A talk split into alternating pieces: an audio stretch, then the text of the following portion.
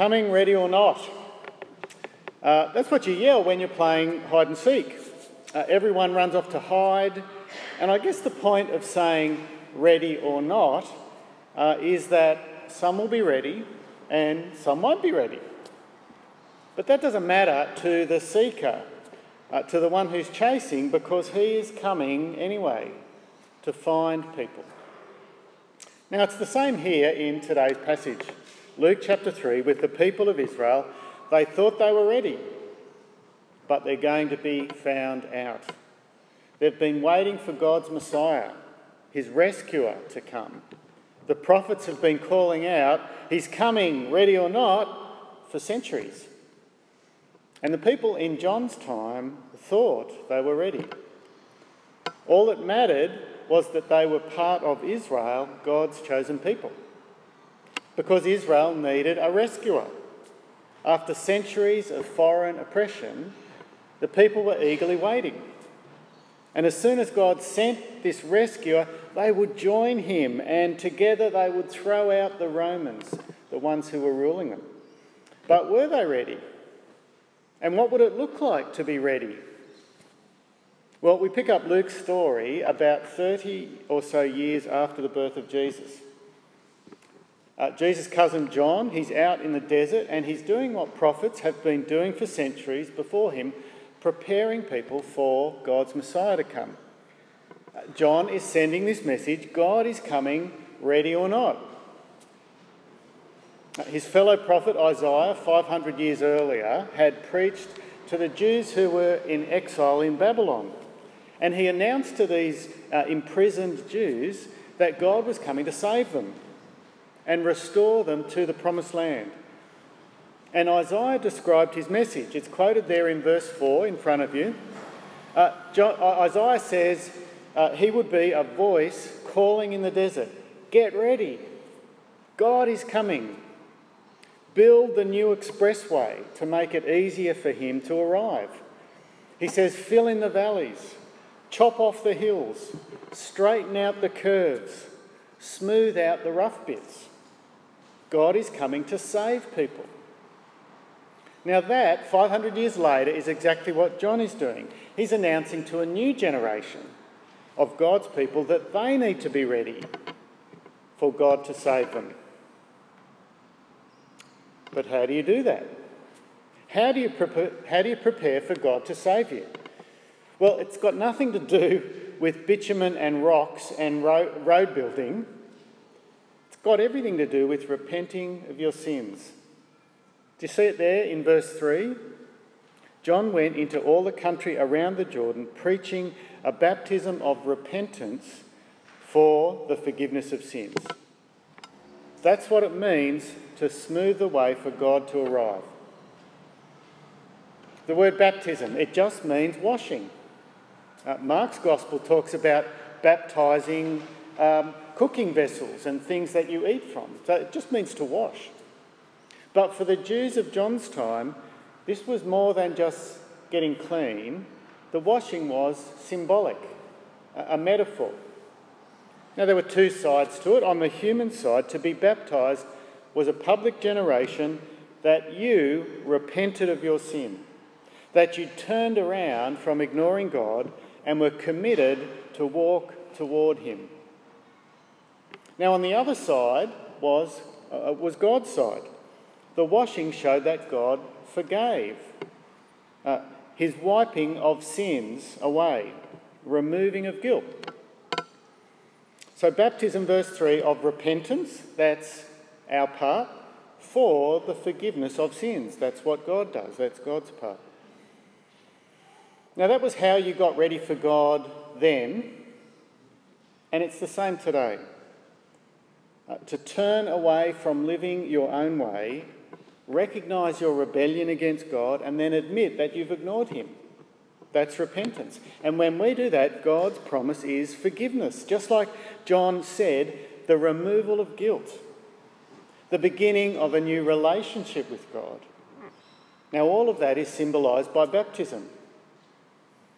It's quite appropriate. We're, we're holding some membership and baptism classes in a few weeks. So if you haven't done that, uh, that would be a good thing for you to consider coming to those classes.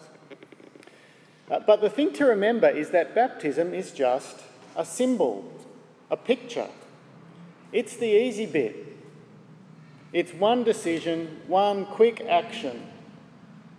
Religious ceremony is always easier than the spiritual reality it represents.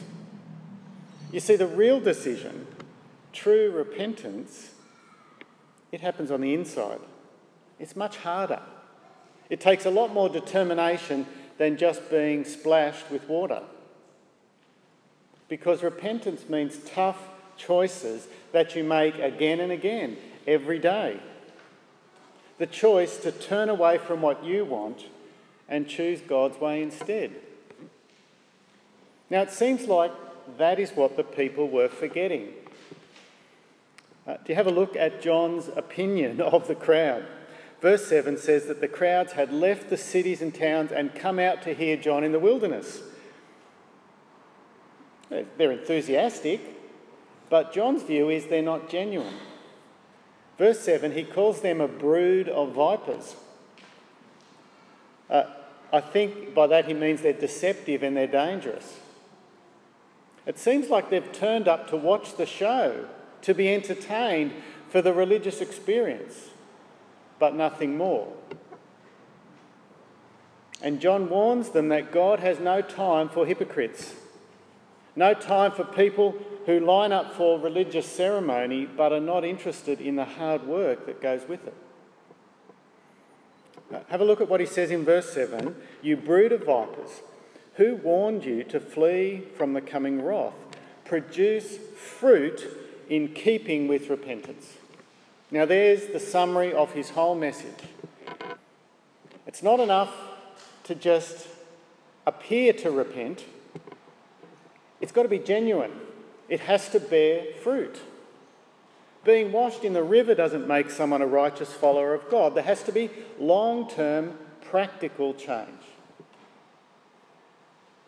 God is not interested in hypocrites. Real repentance involves tough decisions, choices to change your attitudes, your orientations, reorder your priorities, and then put those decisions, those changes into practice. Do you see the problem as John understands it? God's king is on his way and everyone's keen to welcome him. But the crowd thinks it's just a matter of washing up to get ready.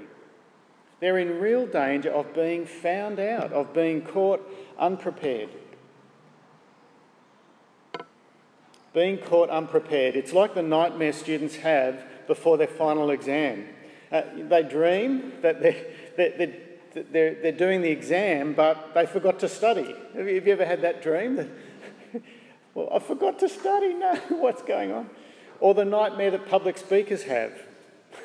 they, they, the night before their speech, they dream that they forgot to get dressed and they're delivering the speech naked. Or the nightmare preachers have, true story, that they've forgotten their notes and they stand up here and they have to make it up. It's the danger of being unprepared. And John is worried for this crowd. John says, Get ready. There's work to be done before God arrives. Verse 9, he warns them if you don't produce fruit, you'll be cut down and thrown into the fire. That's judgment. If you're not ready, if your repentance isn't real, then God is coming to judge you, not to save you. And I love verse 10. There's probably hardly a better verse for a preacher. So the people ask, What shall we do then? I love it. What does fruit look like? They're saying. And John gives them three examples. Verse, firstly, verse 11 The man with two tunics should share with him who has none, and the one who has food should do the same. You see, repentance is more than just an attitude, it's more than just sitting back in luxury and thanking God for how He's blessed you. Repentance is obedience to God, which affects your money. Repentance affects your free time. Repentance affects your comfortable and easy lifestyle. For us, it may mean giving up some of our possessions or our money to help someone who needs it. To be soft hearted when you see someone in need rather than tight fisted. Repentance might look like this uh, giving to the ministries here at church. Repentance might mean being organised and consistent and generous. Budgeting so that your offering comes out of your pay first, not last. Before tax, not after tax. It may mean setting up a direct debit or a regular payment so you don't forget or spend, on it, spend it on something else.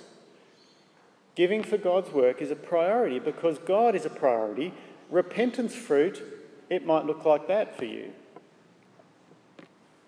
It might look like spending your holidays on a beach mission instead of on a beach. It may mean offering to join a ministry team here at church, even though you feel like life is too busy. Repentance fruit might look like that for you. Secondly, in verse 12, we see some tax collectors who ask, What does it mean for us? John says, Don't overcharge. It was actually legal for them to charge whatever they wanted, whatever they thought the market could bear, whatever they thought people had in their pockets. But John's point is don't take advantage of people like that.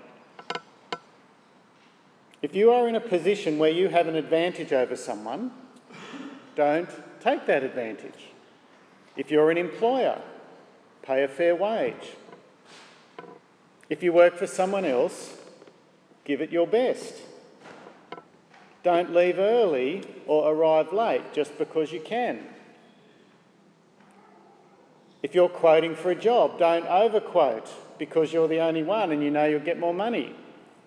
Don't underdeliver. Don't take advantage. Repentance fruit might look like that. Some soldiers speak up as well. Probably Roman soldiers. Interesting, isn't it? Verse 14 What should we do? They could take advantage of anyone they liked. The law of the land said that the Jews had to help them. If, if you didn't, it was treason. Same thing goes for them as for the tax collectors. Don't take advantage just because you can. But then he adds the kicker, the sting in the tail be content with your pay. You see, that's really where all the disadvantage, the, the taking advantage comes from, isn't it? When you're discontent. It's tough, isn't it, to be content? It's not so much an action, it's not something you do, it's an attitude of your heart. Now, that's much harder to control being content. Be satisfied with what you've got. Now, it was tough then, but I think it's probably tougher now. We are surrounded by so much advertising everywhere we look, so much comparison. Social media, perhaps that's even worse than advertising. Uh, people always show you their best on social media, don't they? their, their best hairstyle, their best clothes, their, their best holiday, their best pet, their best children's behaviour. And the temptation is to want what they have, or worse, to be who they are, rather than being content with what God's given you or who God has made you rather than trust that God is good and wise and generous and He's given us everything we need. Be content, John says. Repentance fruit might look like that. Now, if that's hard for you to be content, try listing your blessings. Write them down. Things that you're thankful for uh, to God. Or else, as an antidote to social media and all the positive things people project, visit the Children's Hospital one afternoon. Just have a look at families who really are doing it tough. That is a great way to learn to be grateful for what you do have. Be content. John's point is that repentance has to mean something concrete, something real. Now, for you, the challenge may not to be content. Maybe you are content. Maybe it's not being generous. But it's got to be something real. Does your repentance have fruit? Now, don't assume that the answer is yes just because you're in church or that you've been coming to church for years. Sitting there is not fruit. If you're tempted to think like that, then John has a word for you as well. Some people listening to John were confident because of who they were. They were descendants of Abraham. God had promised Abraham's descendants would be his chosen people. Great, we're in, they thought. That, they thought that meant they could do whatever they liked. But look at what John says it's the same message. God's true people show it by their actions. Halfway through verse 8, he says, Don't begin to say to yourselves, We have Abraham as our father. For I tell you that out of these stones, God can raise up children for Abraham. The axe is already at the root of the trees, and every tree that does not produce good fruit will be cut down and thrown into the fire. John says, just because you're Jewish, don't think you'll escape God's judgment because of your parents, your heritage, your background. That's not it. That's not going to do it. Verse 9, he says it again you must produce fruit. Your life has to look different. It doesn't matter how pure your bloodline is or how perfect your attendance record is. You are not safe from judgment if you are not producing fruit. It's not enough to just present your birth certificate. I'm from this race or that family, or your church membership certificate, or your theology degree. God doesn't care about those things. Your repentance has to produce something. Make sure you hear John's warning. Now, this is all powerful stuff. Uh, the people love it. Uh, verse 15, they, they even wonder whether John, John might be the Messiah, the, the Christ, God's promised chosen king. Uh, we know different, though. Uh, we know differently. John, Luke has already told us that John he's not the main event, he's the road builder, he's the bump smoother, he's the corner straightener, he's the opening act for the main performance. And so John has to correct their misunderstanding, to throw cold water not just on their heads when he baptizes them, but cold water on their expectations for who he is. John says when Jesus does appear, he will be completely different to John. It's like the difference between a beauty therapist and a cardiac surgeon.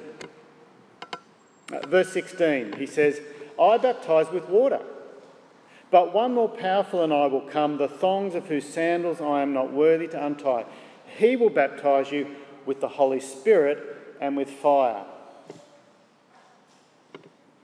When John baptizes with water, it's, it's like a beauty therapist, uh, going to a beauty therapist who, who scrubs your skin clean and exfoliates, whatever that is, moisturizes and massages and, applies makeup, but what's on the inside is the same.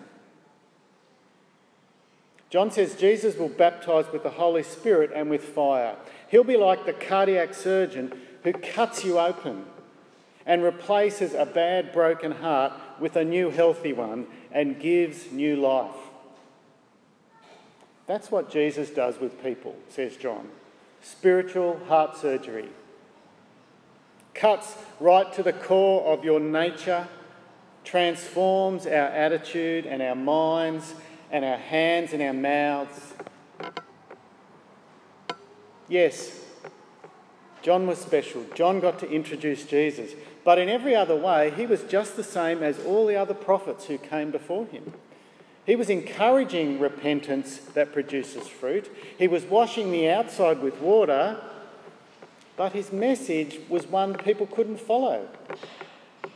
No matter how long they practiced or how hard they tried, their repentance wasn't genuine, their fruit didn't last. John could only work on the externals. But it was like applying moisturiser to treat heart disease. He was looking forward to a powerful solution. He was just pointing the way to genuine change. He was looking forward to a cure. What people needed was Jesus changing from the inside out. When he pours out the Holy Spirit onto people who trust him. Because without the Holy Spirit, none of us is able to repent and produce fruit. We're not able to repent or to bear the fruit that comes from it. It doesn't matter how educated you are, or how entitled or how wealthy you are, you can't repent unless God does it by the power of His Holy Spirit. John was looking forward to that. The prophets before John were looking forward to it. Five centuries before Jesus, Ezekiel, in Ezekiel 36,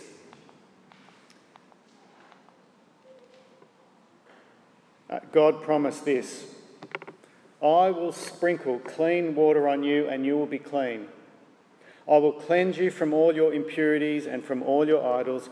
I will give you a new heart and put a new spirit in you. I will remove from you your heart of stone and give you a heart of flesh.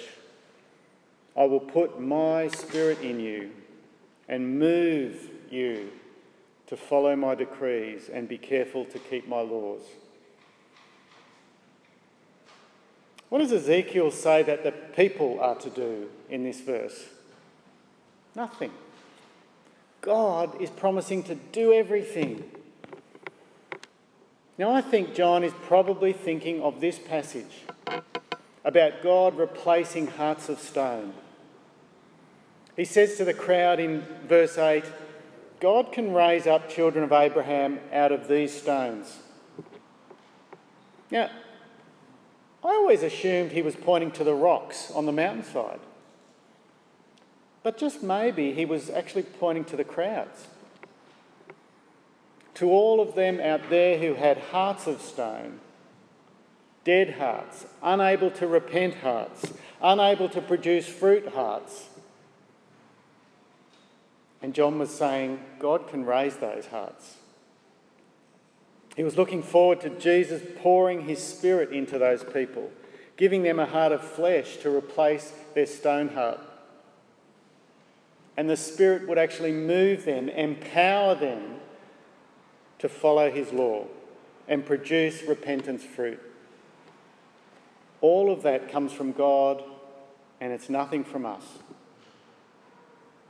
With Jesus, all of us have dead hearts of stone, unable to, sorry, without Jesus, all of us have dead hearts, without, unable to produce fruit. Now that's what it was like for me. Uh, I was about 15, more than 40 years ago. Uh, I'd grown up going to church, youth group, Christian holiday camps, and at each Christian holiday camp I went to for about four years in a row, I would decide to follow Jesus. I would decide, yes, I'm going to become a Christian. Again. And I would determine this time I'm going to try harder. This time it's going to stick. And then I would get back to school and I would join in with the crowd, with my peer group, and I'd fall back into my old ways of doing things. On Sundays, I would look like a Christian, but the rest of the week, I would just look like everybody else. But one night, I remember I was lying in my bed, I was frustrated, I was recognising what a hypocrite I was, what a failure, how powerless I was to live the life I knew Jesus wanted me to live. And so I prayed, God, I can't do this. I want you to take over. I thought, I failed. But I think that was actually the moment when I succeeded. when I actually repented. Now, I didn't at that time have the theology to know exactly what I was doing, but looking back, I think that's when God took out my heart of stone and gave me a heart of flesh. I think that's when God poured His Holy Spirit into me and gave me the will and the power to follow Jesus. Because at that point, it stuck. Not, not that I'm perfect, but it stuck. Now, John was looking forward to that day when Jesus would come and do that for people. When he would make that change possible for anyone who trusted him, for anyone who got to the end of their own efforts, who recognised their sin and their helplessness. Anyone who says to God, God, I can't do this. I'm a failure.